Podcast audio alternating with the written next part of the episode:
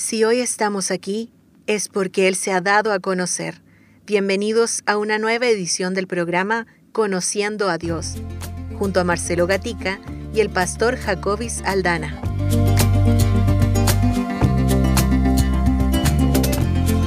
Bienvenidos, bienvenidos a esta nueva edición de este su espacio Conociendo a Dios. Y ya lo hemos mencionado, edición especial de resumen, como ha sido durante estos días de cierre de temporada. Así que mm, damos gracias al Señor por, por este tiempo que vamos a tener para compartir, para seguir conociendo a Dios en algunos aspectos que hemos estado durante esta, estas ediciones eh, eh, siendo edificados, sí, siendo instruidos por la palabra del Señor, quién es nuestro Dios. Y gracias damos al Señor por la vida de nuestro pastor Jacobi Saldana, que está ya junto con nosotros. Dale la cordial bienvenida, pastor. ¿Cómo está? Muy buenos días. Ahí desde Colombia, ahí Santa Marta en, específico, donde está nuestro pastor Jacobi. Así que, pastor Jacobi, buenos días. Marcelo y audiencia, buenos días. Es un privilegio otra vez estar aquí eh, para seguir conversando contigo y hablando acerca de, Dios, de los atributos, de cómo podemos conocerle, de cómo eso impacta nuestras vidas. Y es un enorme privilegio, un día como hoy, precisamente, meditar en estas verdades y conversar de ellas juntos. Así que muchas gracias otra vez por la invitación.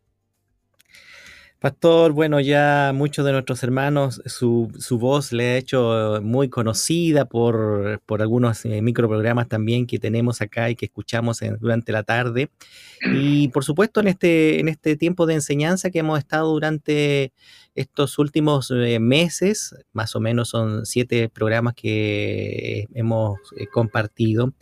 Y que, eh, bueno, primeramente es, eh, digamos, saludar a, su familia, esperamos que esté todo bien por allá, por la iglesia, la congregación, para que nos cuente, pastor, cómo han estado allá en este tiempo. Ah.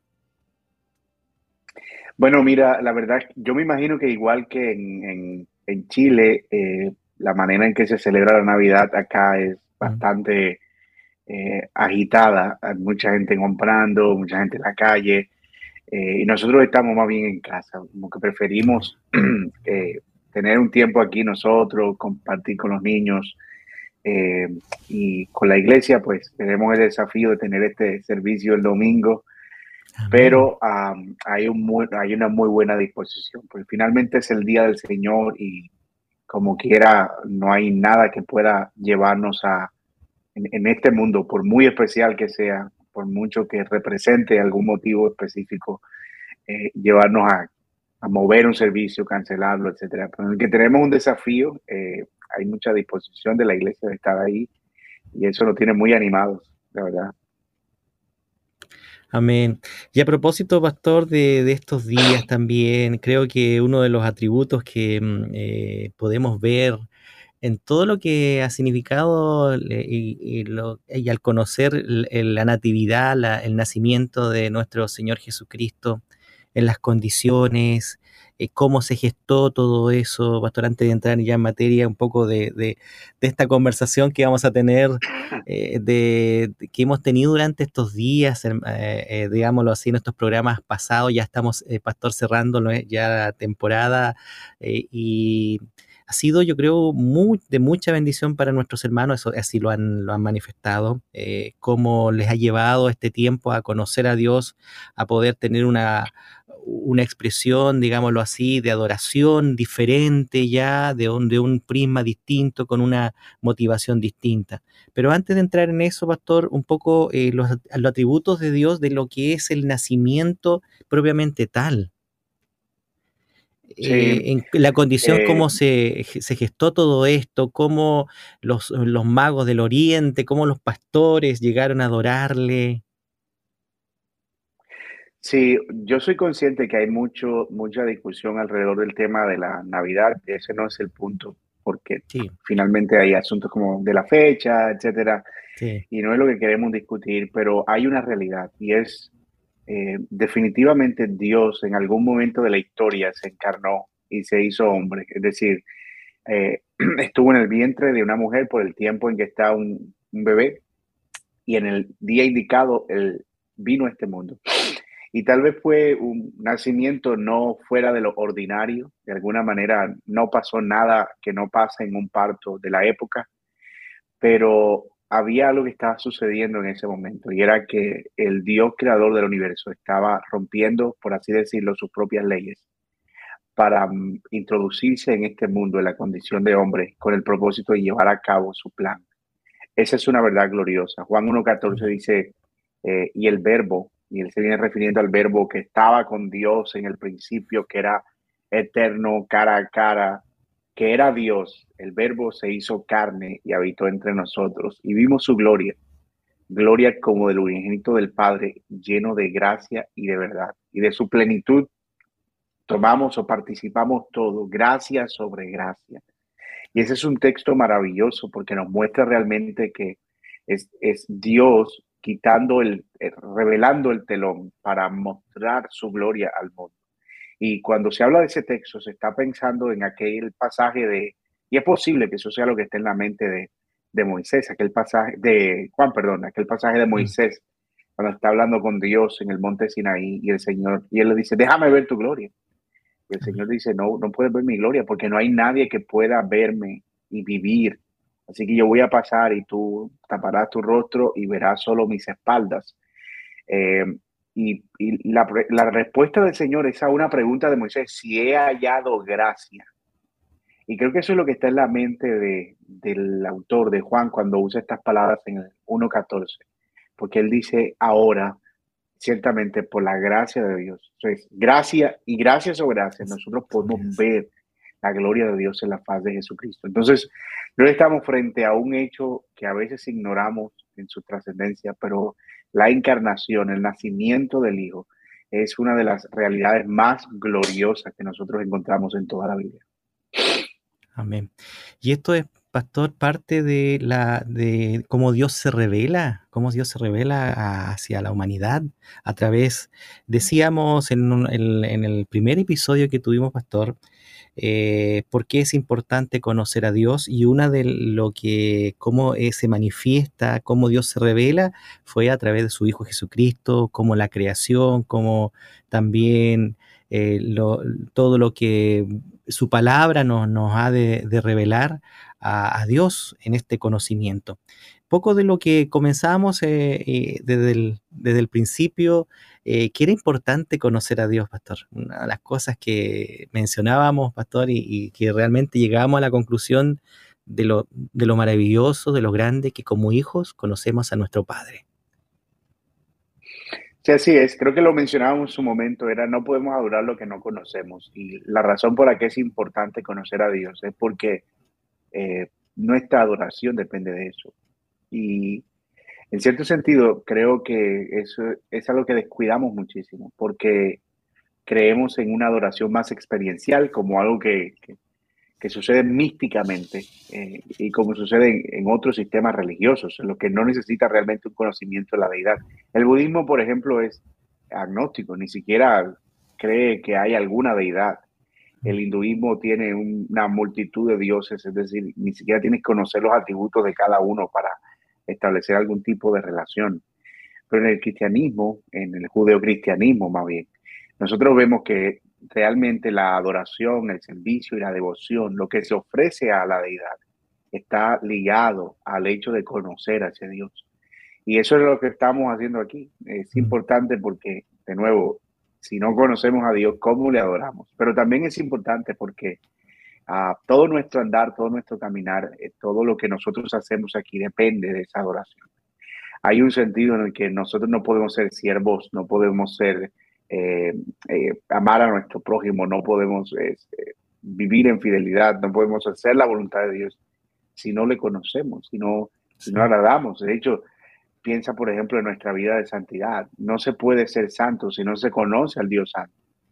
Y no se puede vivir una vida que agrade a Dios si no, si no conocemos a Dios. Entonces, nuestra adoración y todo lo que nosotros hacemos está ligado al hecho de que somos llamados a conocer al Señor. Y lo conocemos por varias formas, lo decíamos en ese tiempo, creo que fue nuestro primer programa, Marcelo, si no estoy mal. Conocíamos a Dios por medio de la revelación natural, que eso es su creación. Conocemos a Dios por medio de la revelación eh, especial que esto es con su palabra, pero la manera más completa en que nosotros conocemos a Dios a través de su Hijo Jesucristo, es la revelación en quien habita corporalmente toda la plenitud de la edad. El tema es que ahí las dos cosas, tanto la revelación por medio de la palabra como la revelación por medio del Hijo, se entrelazan. Porque la forma en la que nosotros conocemos a Cristo es a través de lo que está escrito en la Biblia acerca de Él. Entonces, ah, hay un sentido de que conocer a Dios depende de conocer a Cristo, que a su vez depende de conocer la palabra de Dios, que es la que apunta a Cristo. Y cuando nosotros nos saturamos de eso, entonces estamos obteniendo un conocimiento cada vez más amplio de Dios y eso nos lleva a una mejor adoración. Y eso, pastor, también eh, es incentivo para todos nuestros hermanos que estuvieron muy pendientes de este, de este tiempo de enseñanza, de conocer al Señor, que era leer la Biblia diariamente para conocer, como bien usted lo decía, se ha revelado a través de su palabra y podemos conocerle a Él. Y también a reflexionar en cuanto a nuestra relación y, los atributos que mencionábamos, pastor, como eh, dos grandes atributos de nuestro Dios, los comunicables y los incomunicables. Sí, efectivamente. Eh, cuando hablamos de atributos no estamos hablando de otra cosa que no sea aquello que caracteriza a la deidad, los atributos de Dios. Eh, y dentro de esas cosas que caracterizan a Dios hay cosas que Él decidió comunicar a la creación, es decir, que Él decidió no comunicar en el sentido de hablarlo, sino comunicar en el sentido de, heredar a su creación. Eh, por ejemplo, esos atributos comunicables comprenden el hecho de ser amorosos. Nosotros podemos ser amorosos, no perfectamente amorosos, pero podemos ser amorosos. El hecho de ser santos, por ejemplo, no, no podemos llegar a ser santos en la, plenitud o la perfección en la que Dios es, pero, pero somos, podemos experimentar cierto grado de santidad. Eh, estamos hablando de la misericordia, etcétera. Son atributos que Dios hereda, que nosotros eh, de alguna manera nos hacen distintos a cualquier otra cosa creada. Pues, los animales, por ejemplo, no pueden experimentar ese tipo de amor. Y antes de que alguien diga, oh, pero los animales sí aman, eh, bueno, eso es un sentido más instintivo realmente pero no en el sentido en el que ama al ser humano, que es algo que involucra el alma. Y los atributos incomunicables, como su nombre lo indica, que encontramos en la palabra de Dios, son esos atributos que no pueden ser heredados, porque son exclusivos de Dios, son únicos, son los que hacen que Dios sea Dios. Por ejemplo, Dios es eterno. Nosotros somos inmortales, nuestra alma va a, a permanecer en el tiempo, pero no somos eternos porque nosotros tuvimos un comienzo. Pero en cambio Dios es eterno porque Él es hacia adelante, inmortal, y hacia atrás, eh, sin principio. Dios es eterno, nosotros no. Eh, pero Dios es todopoderoso, nosotros no somos todopoderosos, gracias a Dios.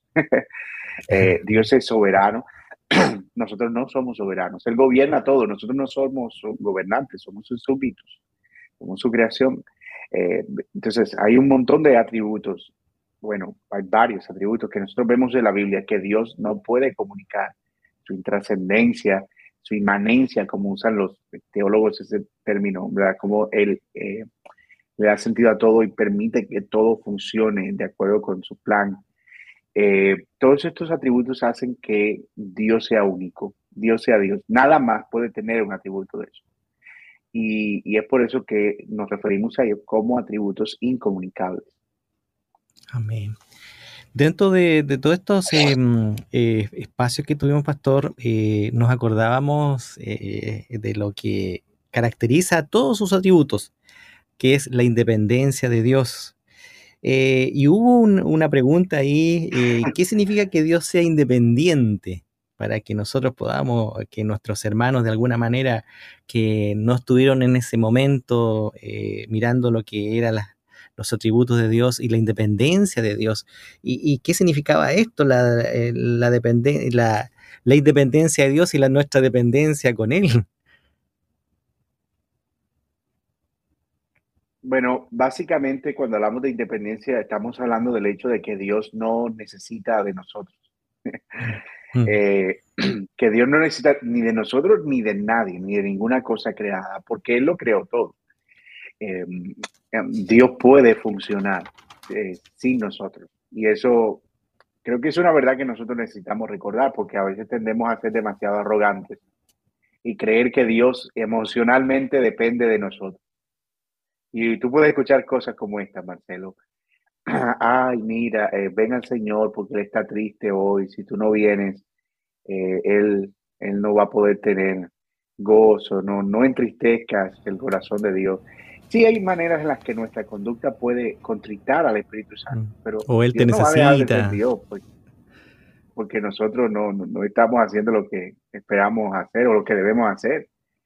Entonces, esa actitud reduccionista de creer que Dios depende de, de nosotros, que depende de nuestras oraciones.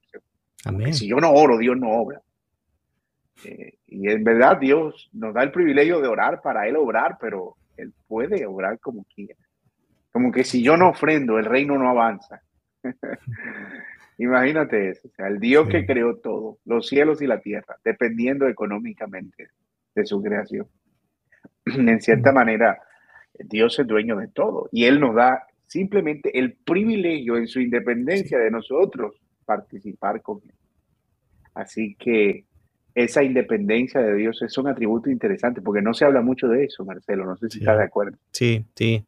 Sabe, me, acordaba, Pastor, en alguna oportunidad una cantante muy conocida acá en Chile daba su testimonio y decía, eh, Señor, yo no quiero ir a, este país porque tengo esto, tengo esta situación. Y el Señor le habla muy fuerte a su corazón. Bueno, si tú no quieres ir, enviaré a otro. Entonces ella arregló su maleta de inmediato viajó y se fue. Entonces, nos podemos dar cuenta, pastor, la independencia de Dios y cómo nosotros dependemos de Él y cómo eh, también al depender de Él, eh, nosotros dependiendo de Él y cómo nuestro Dios se manifiesta en su independencia. Y qué bueno que sea independiente, porque no está sujeto a ninguna circunstancia. Eh, eso es muy buena noticia para nosotros, muy buena. Nosotros dependemos de muchas cosas. Yo estoy aquí, pero yo dependo del fluido eléctrico. Sí. Yo dependo de que el internet se permanezca, yo dependo que las baterías de, de, mis audífonos no se acaben. Eh, yo dependo de muchas cosas y, y, tú dependes de muchas cosas. Todos dependemos de muchas cosas. Es importante que recordemos eso, porque eso nos hace humildes, especialmente ahora en esta temporada de tanta, eh, de tanta, tan agitada, de tanto ajetreo, decimos acá, eh, de la gente está pensando que no, tengo que comprar hoy, tengo que comer hoy, tengo que eh, hacer todo esto hoy porque mañana, yo no sé, es como que si tuviéramos el control de la vida. Y, y, eso es arrogante. Necesitamos una dosis de esa verdad. Dios es independiente, nosotros dependemos de Él. Una gran verdad, pastor, una gran verdad. Eh, seguimos recorriendo, pastor. Eh, mire, lo estamos haciendo eh, porque es un resumen y a todos los, nuestros hermanos que están integrándose la sintonía, estamos haciendo este resumen de lo que ha sido este tiempo de conociendo a Dios en este espacio, donde hemos querido, conjunto al pastor Jacobis, que el Señor le ha usado grandemente, en que cada uno de nosotros comencemos a eh, enfocarnos, porque hay muchos conocimientos, pastor, ¿cierto? Mucho conocimiento de cómo va, a ser esto, cómo va a ser lo final, apocalipsis, pero muchas veces no dedicamos tiempo a conocer al autor de todo lo que va a ocurrir a futuro o lo que está ocurriendo o lo que ocurrió en el pasado en cuanto a, al conocimiento de quién actúa. Y una de las cosas, pastor, que me, trae a la memoria esto de el mismo Dios del Antiguo Testamento es el mismo del Nuevo, es el mismo de ahora y es el mismo de mañana. Dios no cambia. Eh, eso eso es, es, claro en las escrituras, Marcelo. Y algo que tú mencionas allí, me parece muy importante afirmarlo. Mucho del temor que viene a nuestra vida es por desconocimiento realmente. Especialmente el temor acerca de las cosas futuras. Tengo la impresión de que muchas personas que experimentan estos temores que tú mencionas, a el futuro y la bestia y la marca y esto y lo otro y el fin y los mm. elementos ardiendo, cayendo del, del cielo, vienen a esos temores precisamente porque tienen ideas equivocadas acerca de el, no, no solo de la escatología y del orden de los acontecimientos, sino acerca de Dios.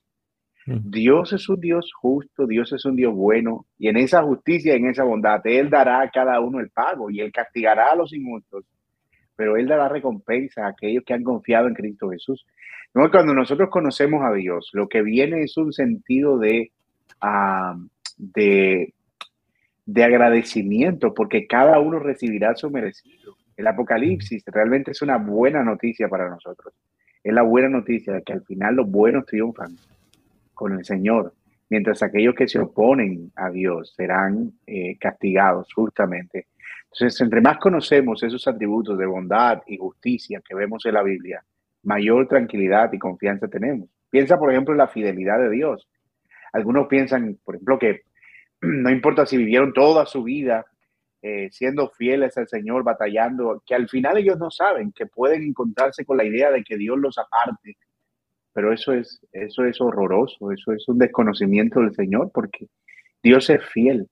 Y si hemos abrazado a Cristo, Él dijo en su palabra en Juan 10, ninguna de mis ovejas de las que mi Padre me dio se perderá, y que nada nos podrá separar del amor de Dios que es en Cristo Jesús.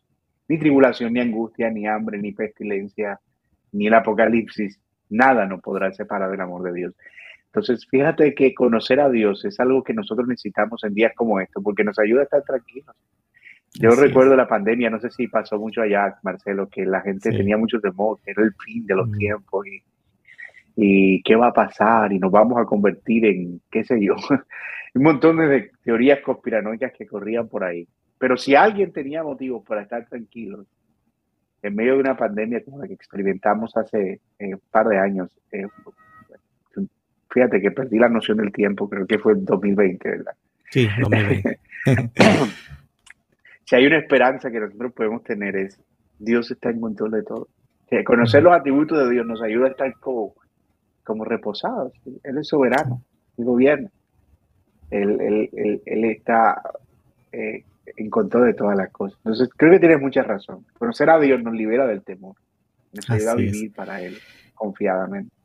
Y, bien lo bien lo decía usted, Pastor Jacobis, em, y hablábamos un poco de la inmutabilidad de Dios, que Él no cambia, el mismo de ayer, hoy, por los siglos, dice el libro de Hebreos capítulo 13, versículo 8. Eh, pero aquí hubo, eh, porque Él no cambia, hubo una pregunta eh, que yo creo que impactó a muchos. ¿Cuál es el doble filo para nosotros que nuestro Dios sea inmutable? El doble filo. es como el cuchillo que tiene el filo por los dos lados. Yo recuerdo que usamos un texto, no sé si, si eh, fue en ese momento que este pasaje que está en Primera Timoteo, Segunda Timoteo, que dice, eh, ah, si alguien me niegue, si, si alguno me negare, yo le negaré delante de mi Padre. Eh, pero si, aunque ustedes permanezcan infieles, déjame buscar el texto para leerlo textualmente y no faltar la verdad. Mm. Pero yo creo que eso es un texto importante porque eh, nos ayuda a entender ese doble filo al que tú te refieres, eh, Marcelo. El segundo ah. Timoteo 2.13 dice, si fuéramos infieles, Él permanece fiel, pues no puede negarse a sí mismo.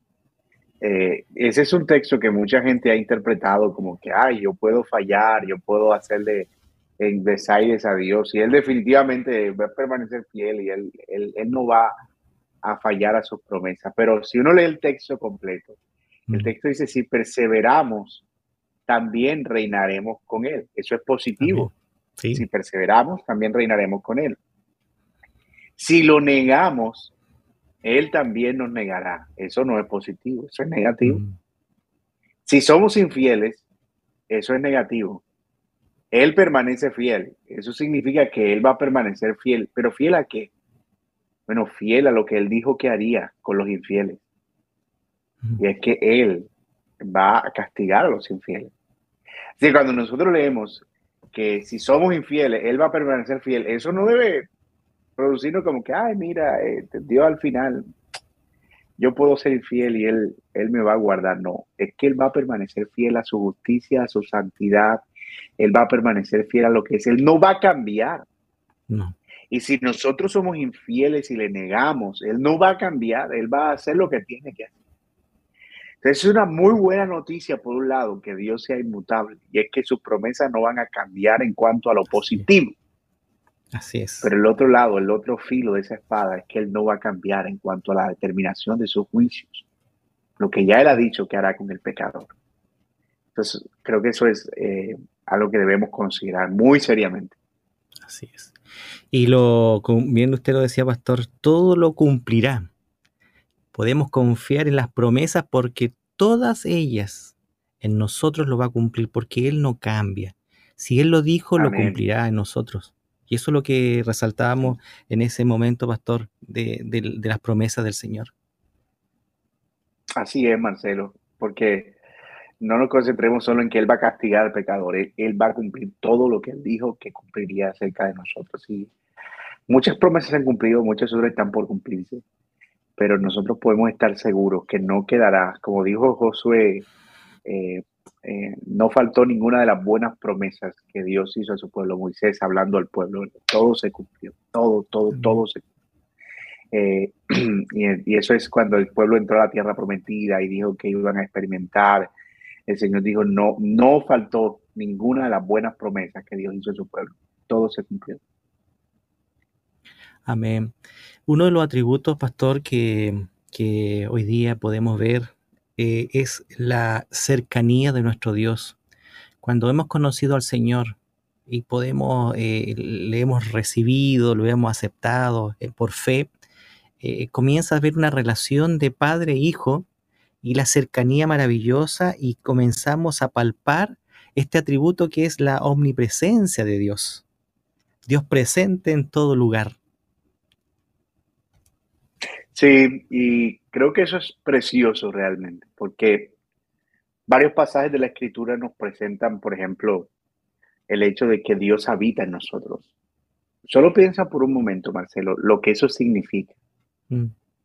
Dios habita en nosotros.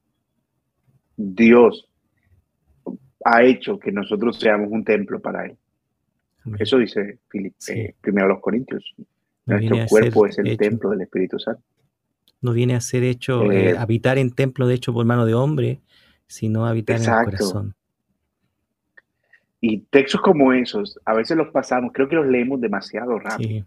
Mm. Eso no significa que somos Dios, eso no significa que somos superpoderosos, eso no significa que somos, como dijo algún, alguno de estos predicadores modernos, Jehová Junior.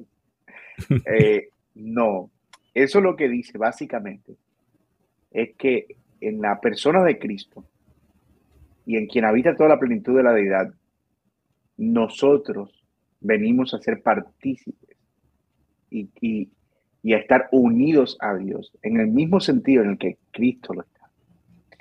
Y eso es maravilloso. Porque eso lo que significa es que Dios está presente en todo creyente, aún por medio de la presencia del Espíritu Santo que la ha hecho morar en nosotros. y eso tiene que llevarnos a un sentido de adoración increíble. Dios es omnipresente, Dios está en todas partes, pero Él está habitando personalmente en medio de su pueblo. Eso es eso es humillante en el buen sentido, pero también glorioso. Y también una de las cosas cuando hay el libro de Hebreo dice acerquémonos pues confiadamente al trono de la gracia, eh, es porque Él está para nosotros, para que podamos tener esta vida, eh, esta vida plena con Él en todo lugar, en todo lugar. Eh, eh, allí en el trabajo, allí en nuestro quehacer, en las cosas grandes como las pequeñas. Dios está allí, obrando y haciendo en nosotros la obra maravillosa que Él, que, el que comenzó la buena obra, en nosotros Él es fiel en terminarla, pastor. También, Marcelo, porque piensa ahora, en, yo estoy con eso en mente, en personas que están eh, pasando momentos difíciles de salud, tal vez, o que perdieron a un ser querido. Eh, no sé si, si allá pasa, pero la Navidad en Colombia suele ser muy melancólica. Como que hay ese sentido de tristeza, de agobio. Eh, hay un cántico acá que, se hace muy común de mamá, ¿dónde están los juguetes? Mamá, el niño Dios no lo trajo. Y es ese sentido de, de, hay algo que falta, como ese vacío, el familiar que no pudo regresar para compartir. Y eso tiende a ser sutil, pero golpea fuertemente al creyente que no está sólido en lo que Dios revela en su palabra acerca de sí mismo. Entonces estoy pensando en toda esta gente que en medio de esta abrumadora nostalgia decembrina, eh, tal vez en momentos de enfermedad, no sé, algún oyente que pueda estar en alguna situación calamitosa, eh, está pensando, ¿dónde está Dios? Dios me ha abandonado, eh, Dios se ha ido, Dios no está, creo que hoy es una oportunidad para recordar que Dios está donde siempre ha estado, sentado en su trono sobre el cielo y la tierra, gobernándolo todo y haciendo también su presencia real en toda la creación. No en el sentido panteísta, este de creer que Dios está en este micrófono, que Dios está en esta mesa, que Dios está en el teléfono, sino en el sentido de cómo su plenitud y su gloria llena todo. Así es. Y en, esa, en, esa comprensión hay mucho descanso, especialmente para, para personas que, piensan en, que Dios está alejado de. Me acordaba, pastor, de, una, alabanza que un poeta que yo creo que refleja muy bien eh, eh, el, que Dios está ahí, es las huellas de la arena. Cuando vino, eh, veía cuatro huellas y de pronto cuando vino la tormenta, vino la dificultad, de pronto en la, mm, arena ve dos, solamente dos huellas. Y el, hombre dice, eh, ¿por qué me, abandonaste en este momento? Y, allí el Señor le dice, en el poeta lo, lo retrata así, no, son las mías, porque yo te llevo en mis brazos. Lo retrata tan tan profundo de lo que es el Señor para nosotros en medio de, todas estas situaciones que vivimos. Wow, wow, está impresionante eso.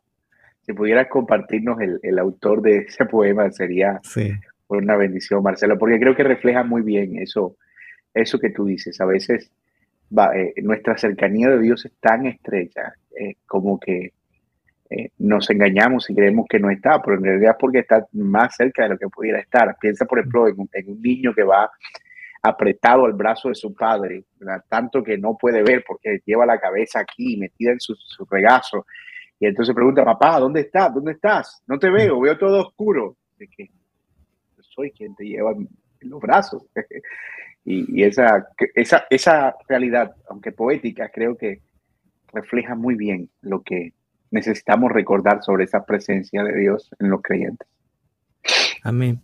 Una de las preguntas que eh, surgió también estos días cuando mirábamos, eh, Pastor, la omnipresencia de Dios, si Dios está presente en todo lugar, ¿siempre se manifiesta de la misma manera? Es una pregunta que, eh, pudimos en este, en este día también un poco mirarla en cuanto a que el Señor va a actuar con nosotros de la misma manera que el, que el hermano que, que, pasó una situación o que el otro hermano, eh, siendo que es el mismo Dios que está con nosotros? Sí, eso es una muy buena pregunta. Pero antes de ir allá, déjame, porque acabo de encontrar aquí el, autor del poema. Se llama Eusebio Díaz. Dos huellas se llama el poema. Sí, sí. Gracias, gracias, gracias, Marcelo. Gracias por, mm. por mencionarlo. Mm. Mira, sobre esto de, cómo Dios obra y cómo se manifiesta de diversas formas, eh, creo que es importante mencionar que, eh, creo que estamos bien, sí, ok. Es importante mencionar que Dios no siempre, aunque es el mismo Dios, Dios no siempre está obrando de la misma forma. Eso podemos verlo mucho en la Biblia. O sea, podemos ver, por ejemplo, que había muchos enfermos en una ciudad, pero el Señor solo a los enfermos, a unos enfermos específicos mm. y los sanó. Y eso no es que Dios fuera misericordioso, sino que cada cosa que él hace tiene un propósito. Si Dios obrara de las mismas maneras en todas las personas, eso haría que todo fuera muy plano, realmente. pero él, él, está enseñando a cada uno de nosotros cosas distintas. puede ser que él enseñe fe a alguien que sana, pero puede ser que enseñe confianza a alguien que deja padecer. Para que, para que pueda confiar y pueda practicar humildad, qué sé yo, algún aspecto de esto de la, de la, eh, de la providencia que Él nos permite experimentar. Entonces, es importante ver eso. Dios no siempre está obligado a obrar de la misma manera. Él es omnipotente, eh, él puede hacerlo todo, pero él no hace todo lo que puede hacer, porque es, es además que él tiene un sabio consejo a su alrededor. Y en ese sabio consejo, que es, es, es el mismo, eh, su omnipotencia no está en contraposición con su soberanía, ni con su providencia, ni con su eternidad. Entonces, todos sus atributos están funcionando al mismo tiempo y son los que hacen que Dios obre de maneras diversas en diversos tiempos y en diversos momentos. No podemos ver incluso a lo largo de toda la Biblia cómo Dios eh, obró con su pueblo, su fidelidad de manera distinta. Por ejemplo, la fidelidad que Dios muestra a Adán, que Dios muestra a Noé, que Dios muestra a Abraham, que Dios muestra a Moisés, se ve de maneras distintas a lo largo del desarrollo de la historia. Así que no es solo algo que sucede con individuos, sino algo que sucede a nivel de su pueblo. Dios siempre está obrando, aunque esté obrando de maneras distintas, en momentos distintos y en formas distintas. Sí, eh, me acordé, pastor, cuando en la omnipresencia de Dios en este atributo, ¿por qué Dios hizo la pregunta, eh, Adán, ¿dónde estás? ¿Dónde estás? Yo creo que esa pregunta venía con un doble, porque él sabía dónde estaba, por si su, omnipresencia le daba a conocer que él sabía el lugar que estaba Adán. ¿Por qué hace esa pregunta, pastor? Sí, sí, sí. Eh, bueno, siempre surge esa pregunta, especialmente los niños, ¿verdad? Mm. Eh, si Dios sabía, ¿por qué pregunta? Eh, pero yo creo que Dios no estaba buscando una respuesta, realmente, mm. porque tú lo dijiste, Él sabía dónde estaba, pues, Él creó el huerto, imagínate. Mm. Él vio en vivo y en directo, no en diferido, el día que Eva tomó del fruto del árbol. Eh, y Él vio cuando Adán comió de ese árbol. El punto era una, una forma de reclamo ¿Qué has hecho? ¿Dónde estás? Esa era una pregunta retórica. Mm. ¿Por qué te escondes de mi presencia? Y decíamos en su momento, creo que usando las palabras de un teólogo que ha desarrollado un estudio muy amplio sobre el tema, que eh, son dos de las preguntas más importantes, o una de las dos preguntas más importantes de toda la Biblia. La primera es, ¿dónde estás? La segunda es, ¿dónde está el cordero para el sacrificio? Aquella pregunta que hace Abraham. Sí, sí también. Eh, ¿Dónde estás? Perdido. Mm. ¿Y dónde está el cordero para el sacrificio? Él habría de ser enviado en su momento. Y yo creo que esa es la pregunta que, es, una pregunta, si lo piensas bien, Marcelo, muy evangelística. O sea, imagínate tú compartiendo con alguien que no conoce al Señor. Y tú le preguntas, mira, de acuerdo con tu propia experiencia, ¿dónde estás tú hoy en cuanto a tu propia vida? Mm. La gente se va a quedar como que, ¿cómo así? ¿Dónde estoy? Estoy aquí hablando contigo. Pero imagínate plantearle el escenario, ¿verdad? Hay un escenario en el que nosotros somos perfectos y Dios nos perdona por todos nuestros pecados. Hay un escenario en el que estamos perdidos luchando contra el pecado, tratando de resolver las cosas por nosotros mismos. Y hay un escenario en el que experimentamos la redención y el perdón de nuestros pecados. Y si le preguntamos ahora a la persona, ¿dónde estás? ¿Crees que estás en ese punto de perfección del Edén? ¿O que estás en esa posición redimida por Cristo, experimentando perdón? ¿O definitivamente estás en ese mundo caótico en el que estás batallando por tus pecados y batallando por salir de ellos en tus propias fuerzas? ¿Dónde estás? Esa es una pregunta muy importante. Mm. ¿Dónde estarán todos nuestros hermanos hoy día eh, en cuanto a, su eh, percepción delante de un Dios todopoderoso como lo estamos mirando en esta hora, eh, conociendo a Dios. Y creo que estamos en, el mejor lugar de saber y conocer eh, más. Por eso, eh, pastor, y me acuerdo de esto en cuanto a, cómo están haciendo nuestras prédicas los líderes. ¿De qué estamos predicando? ¿Estamos predicando de, Dios en cuanto a, su conocimiento? ¿O, o, estamos yéndonos por otros lados? ¿Qué nos puede decir al respecto, pastor? Sí, mira, gracias por tocar ese tema, Marcelo, porque yo creo que la razón, estoy convencido que la razón por la cual hay creyentes en iglesias sufriendo y padeciendo por, por causa de la comprensión que no tienen de Dios, es porque hay púlpitos, flacos donde no se está predicando a Dios. Eh, yo creo que eh, una comprensión de quién es Dios empieza con una vida de devoción y de búsqueda, porque al final es nuestra responsabilidad, pero también con un púlpito sólido que está exponiendo la verdad claramente y que está haciendo evidente quién es Dios y qué lo caracteriza. Es el desafío del predicador, encontrar no solo las verdades acerca del texto, qué significa, cómo puede ser entendido, qué significó para la audiencia original.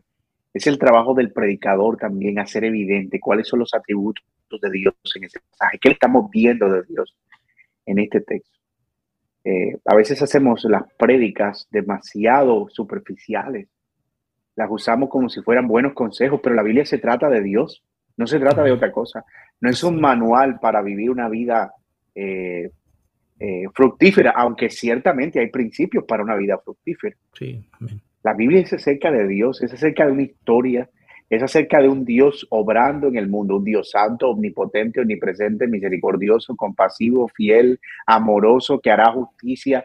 Y cuando nosotros empezamos a exhibir todos esos atributos, eso empieza a producir algo en la congregación. Así que si alguien quiere escuchar, pastor, una de las mejores cosas, querido pastor, que puedes hacer por tu congregación por tu iglesia es empezar a predicar los atributos de Dios desde cada pasaje de la Escritura.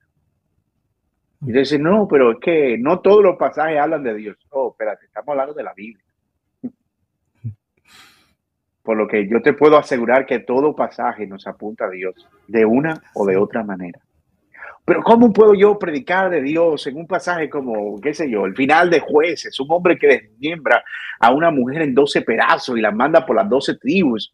Oh, pero tú estás mostrando ahí atributos de Dios eh, eh, que tienen que ver con, por ejemplo, la realidad del pecado de los hombres y la manera en que Dios castigará severamente ese pecado. Pero también puedes mostrar la conclusión de ese texto ese texto termina diciendo, en aquellos días no había rey en Israel y cada quien hacía lo que bien le parecía. Y tú puedes mostrar en un pasaje tan difícil como eso, solo estoy dando un ejemplo, Marcelo, mm. cómo la ausencia de Dios y de conocer a Dios puede llevar a una vida de pecado tal como la que vemos en el libro de los jueces. O sea que incluso tú puedes predicar de Dios en pasajes donde parece que no está Dios.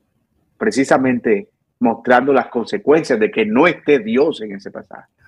Incluso en textos, libros como el libro de Esther, que algunos dicen que ese es un libro que no menciona el nombre de Dios por ningún lado, pero tú ves todo el tiempo lo que pudieran parecer coincidencias, el mardoqueo, eh, Amán, la petición, yo entro, el pueblo orando, Dios guardando a su pueblo. Puedes ver soberanía, providencia, poder, fidelidad, muchos atributos de Dios en un libro que ni siquiera menciona a Dios por palabra. Sí. Entonces, eso es un desafío y un reto que, que lanzamos a los predicadores. Traten de ver atributos de Dios y hacerlos explícitos en su predicación. Aquí vemos a Dios siendo santo. Aquí vemos a Dios siendo poderoso. Aquí vemos a Dios siendo fiel. Aquí vemos a Dios siendo misericordioso. Aquí no vemos a Dios que no se tuvo en cuenta y por eso el pueblo lleva este pecado, es llevado a este pecado, pero predica los atributos de Dios. Uno de los atributos, pastor, y usted eh, igual, yo creo que se puede, y hay un tema muy, muy eh, grande que se puede dar a conocer, es la soberanía, la soberanía de Dios como un atributo que pueda llegar a, en las condiciones que a lo mejor a veces son adversas, difíciles y cómo el Señor se manifiesta. Y una de las preguntas que surgía de esta soberanía, ¿cómo es la soberanía de Dios en nuestras oraciones? ¿Cómo se manifiesta, pastor, esa soberanía? Y una pregunta que muchos eh, pueden decir, pero yo estoy orando de, esta forma, pero la palabra me dice que tiene, tengo que eh, actúa de esta forma nuestro Dios. ¿Cómo, ¿Qué ocurre ahí en la soberanía de nuestro Dios? Como decíamos en su momento, Marcelo, la soberanía de Dios es una eh, comprensión de que Dios está reinando y gobernando en todo, en toda su creación. Eh, no hay nada que esté fuera del el dominio soberano de Dios. Eh, eso significa que Él es rey. Y cuando nosotros nos acercamos a Él en oración, nos estamos acercando a un rey que tiene señorío sobre todo lo que Él ha creado. Y muchas veces en nuestras oraciones olvidamos ese atributo importante y convertimos nuestras oraciones como en, en repeticiones, ¿verdad? Hay cosas que, no, vienen ni, no vienen al caso, que son como repeticiones religiosas, vanas, como dice la Biblia. Eh, y otras veces simplemente no oramos porque no creemos que realmente Dios puede orar. Pero hay una relación entre nuestra, nuestra oración, que es nuestra responsabilidad y la soberanía de Dios. Y esa, esa relación es interesante porque aunque Dios sabe qué le vamos a pedir nosotros, Dios sabe qué vamos a, orar antes de que nosotros oremos, porque Él conoce nuestras necesidades. Él nos manda de todas maneras a orar, porque encontramos un deleite, en primer lugar, porque la Biblia lo dice, pero porque hay un sentido de rendición y de adoración cuando nosotros oramos en cierto sentido, no oramos solamente para que Dios haga cosas. Eso es una eh, idea equivocada. Siempre creemos que orar es solo pedir. Pero orar involucra adorar, orar involucra reconocer nuestro pecado, orar involucra dar gracias. Orar involucra pedir, por supuesto, pero no es solo pedir. Entonces, en la oración yo estoy involucrando muchos aspectos que llevan, me llevan a reconocer esa soberanía de Dios.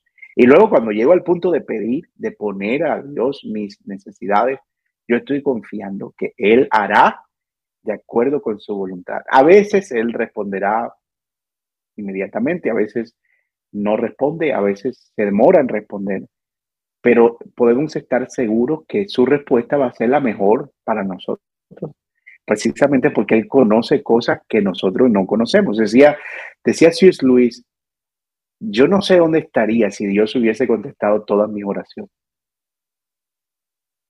Dice, como que a veces pedimos a Dios unas cosas, Y Dios en su soberanía dice, mira, no, no, no, porque él, lo conoce todo, Él tiene control de todo, Él sabe todo. Y eso nos da descanso, nos da un descanso en muchos sentidos, nos da descanso de saber que, que, no, ya las situaciones por las que oramos no están en nuestra mano, pero nos da descanso en otro sentido y es, no importa si lo que nosotros pedimos se cumple o no, al final podemos estar seguros que se habrá hecho la voluntad de Dios. Esa es una de las ventajas de orar con ese entendimiento. Que cuando yo pongo eso delante del Señor, sea que sí o sea que no, Señor, esto es lo que tú has querido. Eso da descanso. Mm. Esa es la relación que hay, creo, entre la soberanía de Dios y nuestras oraciones. Amén. Pastor, eh, creo que mm, ha sido un tiempo realmente maravilloso. Yo creo que mis hermanos también que están en la sintonía a esta hora pueden allí, eh, eh, yo los puedo interpretar de cómo e-, este espacio durante este tiempo pudimos recorrer y, ver cosas maravillosas de nuestro Dios que a lo mejor no la, bien usted lo dijo, a veces las pasamos tan rápido que a veces pasan así y, no tenemos y no hemos, no hemos detenido la profundidad que cada atributo tiene de, lo que es conocer a Dios, pastor. Así, esto ha sido ya finalizando lo que ha sido este resumen. Pasó muy rápido este tiempo y, creo que faltaron varios puntos que no. faltaron varios puntos que no. Que, perdóname por hablar tanto, no, perdóname, de verdad. No, no. me emociona, entonces como que me voy de largo y pierdo la noción, pero eh, creo que hoy teníamos un formato un poco más libre, si no estoy mal. Sí, sí. Era un tiempo ya de, de, resumen, de dar gracias junto, pastor, porque el Señor ha permitido de poder tener este, este tiempo tan importante de tenernos, y como usted lo decía, eh, comenzar a meditar quién es nuestro Dios, que faltan tiempos así, faltan muchos tiempos así. Así que, Pastor eh, Jacobis, eh, si es posible, pudiera orar al Señor, dirigirnos una oración ya final para estar cerrando esta, este tiempo de, resumen que hemos tenido el día de hoy y el Señor ahí le pueda dirigir, nos pueda dirigir en oración, Pastor. Claro que sí, Marcelo, claro que sí. Para mí es un privilegio y Quiero de antemano, antes de orar, y muy brevemente dar gracias a toda la audiencia que ha estado aquí escuchándonos y dándonos retroalimentación. Yo me he disfrutado este tiempo contigo, Marcelo. Gracias por por la invitación y gracias por, por querer conversar sobre estos temas tan importantes. Oremos. Señor y Padre nuestro que estás en los cielos, eh, para nosotros es un privilegio poder dirigirnos a ti en oración para darte gracias por todo lo que has permitido en nuestra vida y especialmente por haber permitido, Señor, que te conociéramos por medio de tu palabra y por medio de tu Hijo Jesucristo. Sabemos, Señor, que aunque hemos conocido lo necesario para nuestra salvación, necesitamos conocer todavía más profundamente de ti para afianzar nuestra comunión y nuestra confianza en el único Dios que puede sostenernos. Quiero pedir, Señor, que ayudes a cada oyente en este momento a abrazar, Señor, esta necesidad de ser fieles y de eh, esforzarse en el conocimiento del Señor por medio de su palabra y que puedan crecer para la gloria y la honra de tu nombre. Gracias por estos espacios, gracias por el equipo técnico que estuvo detrás de cada programa, gracias por la vida de Marcelo y gracias Señor por este ministerio que está haciendo de tanta bendición a tanta gente en Chile y en el mundo, Señor. Gracias. En el nombre de Cristo Jesús. Amén. Amén, pastor. Un tremendo abrazo a la distancia. Saludos a su esposa, a sus a su familia y el Señor eh, permita, no, no sabemos todavía, hasta la próxima para seguir conociendo a nuestro Dios. Un abrazo. Un abrazo, querido hermano. Chao. Un abrazo. Bye bye. Salud.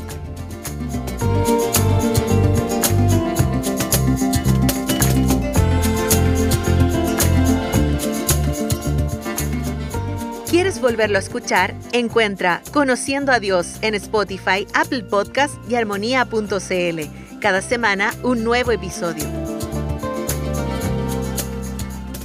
Este programa es gracias al compromiso de los compañeros de milicia que ofrendan y nos permiten que la palabra del Señor se siga extendiendo en nuestro país.